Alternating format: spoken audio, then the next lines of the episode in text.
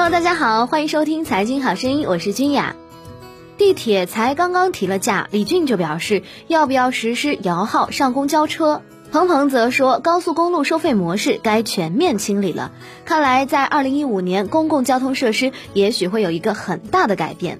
郭世亮则对中国股市的加速发出了自己的看法，表示这样会制造大量的投机分子。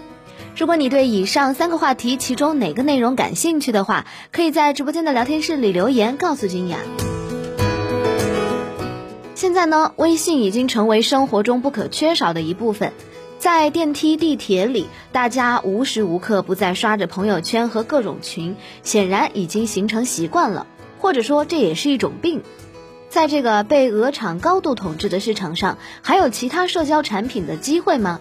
今天的财经好声音，我们一起来关注，在未来谁将有可能颠覆微信？社交永远是年轻人的天下，年轻人的市场。不管市场有多少职位社交、严肃交友、婚恋秀场模式，增长最快、最具有影响力的、价值最高的，仍然是关注于年轻人的社交平台。从年龄层次来观察，不难发现，二十一到二十四是一个巨大的分水岭。人们在二十二到二十四岁之前还没有跨入社会，和同龄人置身于标准化、受保护的学校环境中，自身的社交需求是很开放的，却没有过多的不良影响。但一旦他踏入社会之后，整个人生观、生活的优先级等等，就会发生巨大的变化。他的周围不再是单纯的同学。公司里都是年龄阅历高出自己很多的同事领导，那么巨大的压力和价值观的冲击就会随之而来。在这个时候啊，他们的社交需求便发生了质的变化。同时，年轻人成长中最大的特质是叛逆，从家长的监护中独立出来。他们最渴望的是能够独立的去表现、发现自己，不再受父母的制约和监控。当一个社交网络全民化的时候，便意味着各种年龄阶层的人都会加入其中，尤其是老一辈。这也就不奇怪，年轻人为什么会逃离原本非常喜欢的平台了。然而，这个现象在目前阶段是没有解药的。任何一个社交平台不可能因为一部分年轻用户的逃离而放弃新的年龄更大的用户。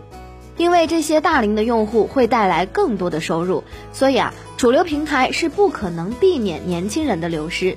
在过去几十年中，有无数国内国外社交网络兴起，他们都曾经统治过江湖，傲视群雄，然后无一例外的被后来者颠覆。比如说，九五年的 G R C D S 曾经是最大的个人主页社区，所有社区的鼻祖。两千年的 Q 点网。国内首家音乐主题个人主页社区，当时口号是表现自我。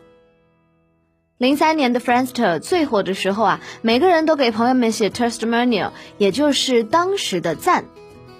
二零零五年的 MySpace，当时它的 PV 超过了谷歌，而 Facebook 还只是一个小菜头，根本就不入 MySpace 的法眼。二零零六年的赛果网，每个韩国人都有一个迷你的个人主页，每天花时间精心的装扮。零八年的开心网，每个人都在偷菜。Facebook 也被在狠狠的颠覆。根据有关调查，从二零一一年一月到二零一四年一月，Facebook 上五十五岁以上的用户增幅达到了百分之八十，但十三到十七岁的用户流失了百分之二十五。曾经是 Facebook 发源地的大学生群体流失率高达百分之五十九，这也就是为什么 Facebook 愿意出高价收购 Instagram 和 Snapchat 作为紧急书写。如今啊，微信也面临着同样的问题，在其逐渐全民化的时候，年轻人已经开始逃离微信。像 Facebook 一样，微信不可能为了年轻人而改变它的策略。因为它必然要开始创收，而收入必然来自于电商，来自于更为富有的八零后、七零后。所以啊，当微信全民化的时候，其实是新兴社交产品最好的时候。大家不要害怕微信会垄断，会去抄袭你。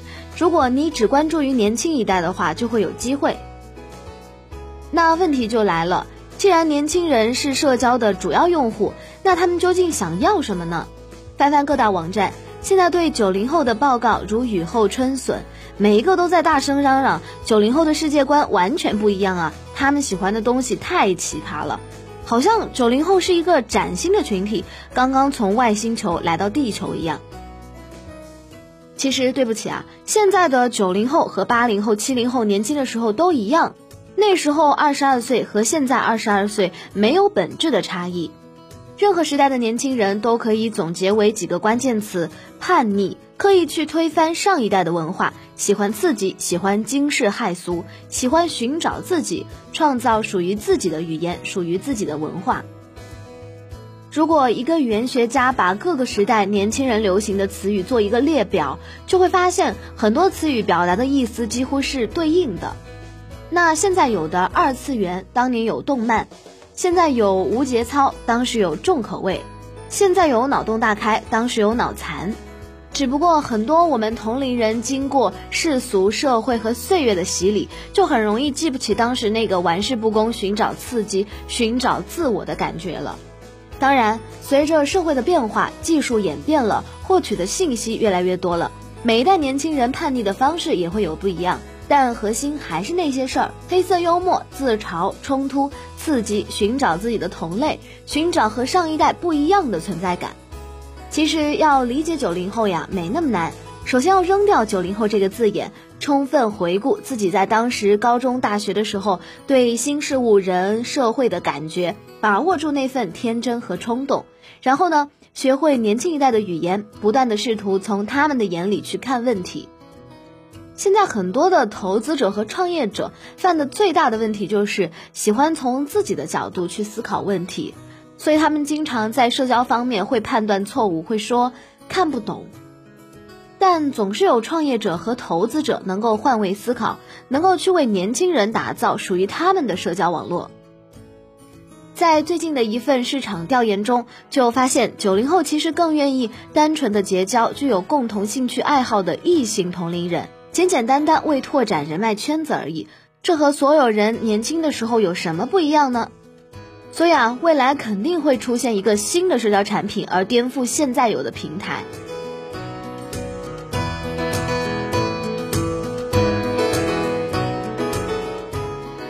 新兴社交产品最好的时候，就不要怕微信会垄断、会抄袭，只要去关注于年轻一代，就会有机会。好了，以上就是今天财经好声音的全部内容，感谢各位的收听，我是君雅，我们下期再见。